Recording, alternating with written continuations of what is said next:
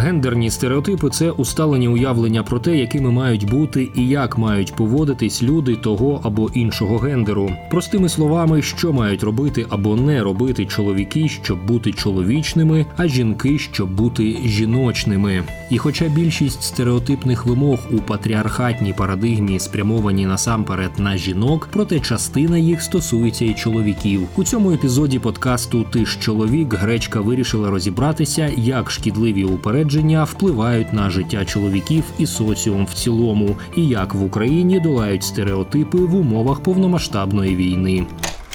Ти ж хлопчик, а не дівчинка.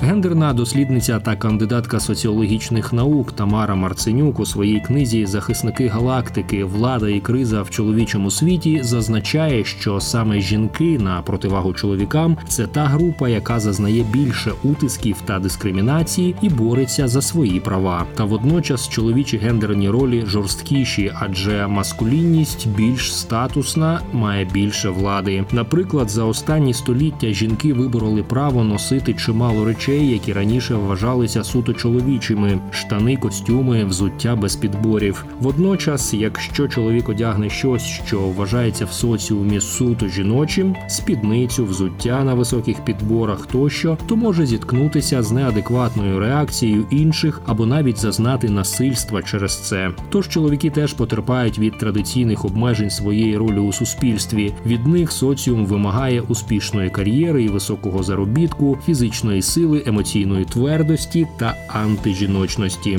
При цьому перелік ознак, який має відповідати справжній чоловік у патріархальній системі, відрізняється залежно від часу і культури. Як зазначив профемініст Микола Япченко, ці вимоги з дитинства можуть забороняти чоловікам проявляти свої емоції, зокрема через сльози. При цьому з дитинства йде протиставлення саме по статі. В мене двоє синів, і ми з дружиною не ставимо їм гендерних рамок. Проте від бабусі бабусі, наприклад, вони можуть почути не плач, ти ж не дівчинка. Це одночасно і заборона на емоції, які є нормальними, і упередження, начебто, дівчинка за замовчуванням гірша, розповів він у коментарі для гречки. Крім того, для чоловіків у патріархальному суспільстві очікують більш ризиковану поведінку, бути невразливим та сильним. Через це чоловіки можуть соромитися, звернутися за допомогою, зокрема і психологічною. Це впливає і на серцево-судинну систему, і саме її захворювання в топі причин смертності серед чоловіків, вже не кажучи про те, що невирішення психологічних проблем шкодить не тільки самій людині, а й її оточенню. Додав він.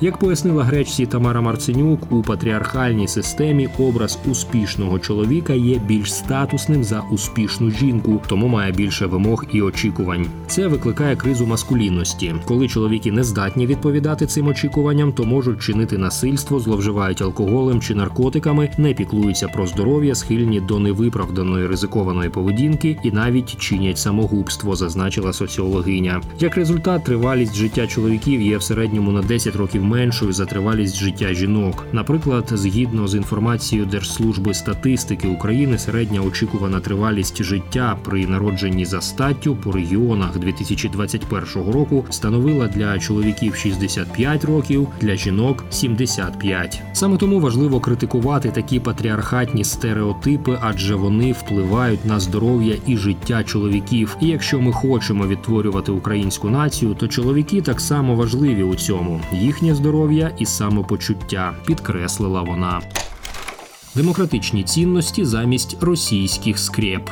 Росія як імперія, а потім у формі радянського союзу намагалася століттями нав'язати українському суспільству свою систему цінностей, яка містить чітку патріархальну ієрархію та відповідні обмеження. Наразі їх українці глузливо називають скрепами. Наприклад, в російському суспільстві впроваджується культ війни, де справжній чоловік має бути агресивним та жорстоким. А учасники загарбницьких воєн, зокрема і воєнні злочинці, героїзуються. Україна ж за роки відновлення незалежності незалежності зробила чимало кроків у напрямку до демократичних цінностей. Стереотипні уявлення, якими мають бути чоловіки і жінки, формуються у тому числі і державною політикою. За 32 роки Україна у порівнянні з іншими країнами колишнього радянського союзу і сусідніми державами має досить хорошу політику забезпечення рівних прав та можливостей жінок та чоловіків, пояснила в коментарі для гречки Тамара Марценюк. Наприклад, в Україні закон про забезпечення рівних прав та можливостей жінок і чоловіків чоловіків був ухвалений ще 2005 року, і в ньому визначена низка понять, зокрема, що таке дискримінація за ознакою статі, і державна політика рівності формується протягом років на базі цього закону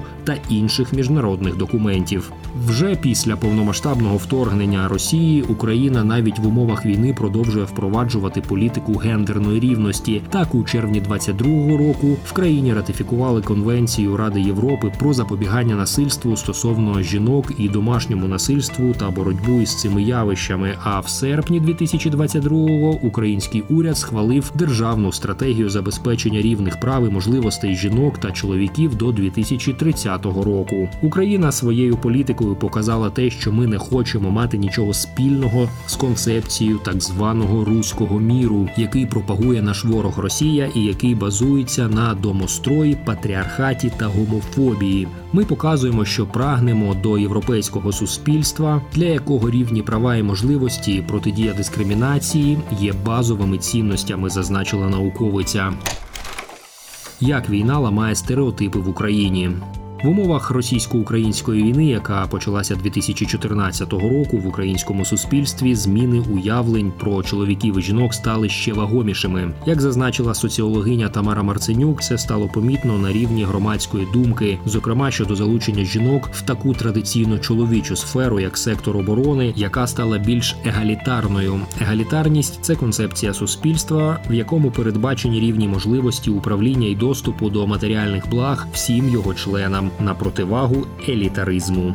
Від початку російсько-української війни у 2014 році Тамара Марценюк разом з командою втілюють проєкт Невидимий батальйон, в рамках якого досліджують інтеграцію жінок в сектор безпеки і оборони. Згідно з результатами досліджень, за 9 років кількість військовослужбовець у лавах ЗСУ зросла майже вдвічі і наразі перевищує кількість жінок в одних з найбільших армій Європи Великої Британії, а також Італії та Франції. У дослідженні акцентується на тому, що військові жінки стали більш видимими і визнаними. Так, згідно з наказом Міноборони від 10 лютого 2022 року, усі посади рядового, сержантського, старшинського і офіцерського складів в збройних силах України доступні жінкам. Головнокомандувач ЗСУ та президент публічно визнають внесок українських жінок, зокрема військовослужбовець, у захист країни. А національний день захисників перейменували в День захисників та захисниць. Крім того, у серпні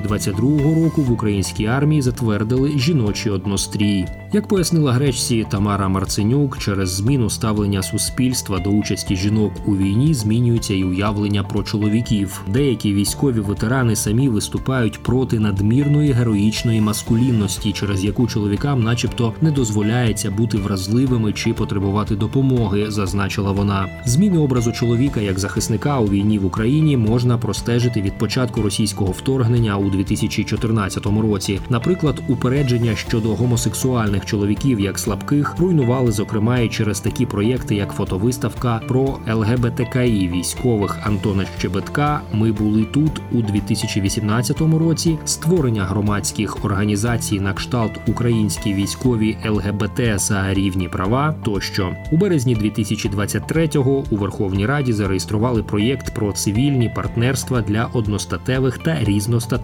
пар. Після повномасштабного вторгнення Росії в Україні почали активно популяризувати піклування про психологічне здоров'я, зокрема і чоловіків. З'явилися безоплатні волонтерські платформи, гарячі лінії підтримки тощо. Тобто, образ чоловіка військового стає більш олюдненим. Військові чоловіки менше соромляться проявляти емоції, відходити від стереотипів. Наприклад, наскільки популярними є зараз фото і відео військових з тваринами, про яких вони піклуються на фронті і проявляють ніжність, або говорять про важливість залучення до татівства, наголосила вона. Як розповів гречці кропивничанин Олег І, який наразі в лавах ЗСУ воює проти російських загарбників на Донецькому напрямку, у його підрозділі служать і жінки. Наприклад, Настя ще у 18-річному віці більше 10 років тому пішла в армію танкісткою. А я в армії лише з 2022-го. Звісно, вона більш досвідчена і тому є командиркою екіпажу. Як на мене, зважати на стать, а не на навички і досвід не раціонально, розповів він. Також у підрозділі Олега служить Ганна. Ще до повномасштабного вторгнення вона вирішила стати військовою і підписала контракт. У Ані троє дітей про них піклується її чоловік. Вони обрали таку форму родинних стосунків, яка їм зручна, і це нормально. Від цього ані вона не перестала бути чудовою матір'ю, ані її чоловік не став менш мужнім. Додав військовослужбовець чи є мобілізація дискримінацією чоловіків в Україні під час воєнного стану під мобілізацію підпадають насамперед чоловіки, та чи є це проявом дискримінації за ознакою статі? Згідно 15 статті закону України про військовий обов'язок та військову службу на строкову військову службу призиваються придатні для цього за станом здоров'я громадяни України чоловічої статі, яким до дня відправлення у військові частини виповнилося 18 років. У шостій статті закону України про забезпечення рівних прав та можливостей жінок і чоловіків визначено серед іншого, що не вважаються дискримінацією за ознакою статі обов'язкова строкова військова служба для чоловіків передбачена законом. Отже, і мобілізація стосується насамперед чоловіків. Хоч чоловіки є тією групою, яку насамперед мобілізують, проте частина жінок також підпадають під мобілізацію у силу своєї професії. Також жінки йдуть доброволицями на фронт, зазначила Тамара Марценюк. Водночас кандидатка соціологічних наук закликає не соромити і не зневажати всіх чоловіків, які наразі не є військовими в Україні. Не всі чоловіки мають змогу бути на передовій, воювати, бути сміливими, і це нормально. Хоча ми розуміємо, що при нападі на країну захист це очікування насамперед від чоловіків, сказала вона. Такий же заклик ще у липні 22-го опублікувала на своїй сторінці у Фейсбук адвокатка і військовослужбовиця Євгенія Закревська. Вона зазначила, що багато чоловіків відчувають провину, що навіть жінки на фронті, а вони ні. Не всі на війні ефективні, люди різні, і це обумовлюється не статтю, а досвідом, фізичним станом, генетикою, особливостями психіки тощо. Не всі чоловіки повинні воювати. Це не той критерій, за яким потрібно обирати. Це примітивне спрощення, яке призводить до неефективного використання людського ресурсу, найбільш дефіцитного ресурсу на цій війні. Написала вона. Війна показує недолугість поширених гендерних стереотипів, стереотипне уявлення про образ жінки, яка гарно вбрана із макіяжем і на високих підборах, зникає. У час російського вторгнення жінки носять зручне взуття, у якому можна швидко пересуватись у разі чергової загрози від ворога. Стереотипне уявлення про чоловіка, який справляється з усім самостійно, теж не працює. Бо опір і захист рідної країни це спільна справа. Збільшується розуміння у військових, що варто звертатись за допомогою, бо самим справлятись із травмами і болем, фізичними чи душевними ранами не варто розподіляти обов'язки у сім'ї по догляду за дітьми і іншими членами родини, йти у військо, цінувати одне одного, проявляти емоції. Люди не цураються справжніх емоцій, розуміють, що наразі не час на відповідність якимось уявним образам і ролям. Ви слухали подкаст від гречки Ти ж чоловік. У цьому епізоді мова йшла про те, як шкідливі опередження впливають на життя чоловіків і соціум в цілому, та як в Україні долають стереотипи в умовах повномасштабної війни. Матеріал створено за підтримки Волинського прес-клубу. До зустрічі в наступних епізодах.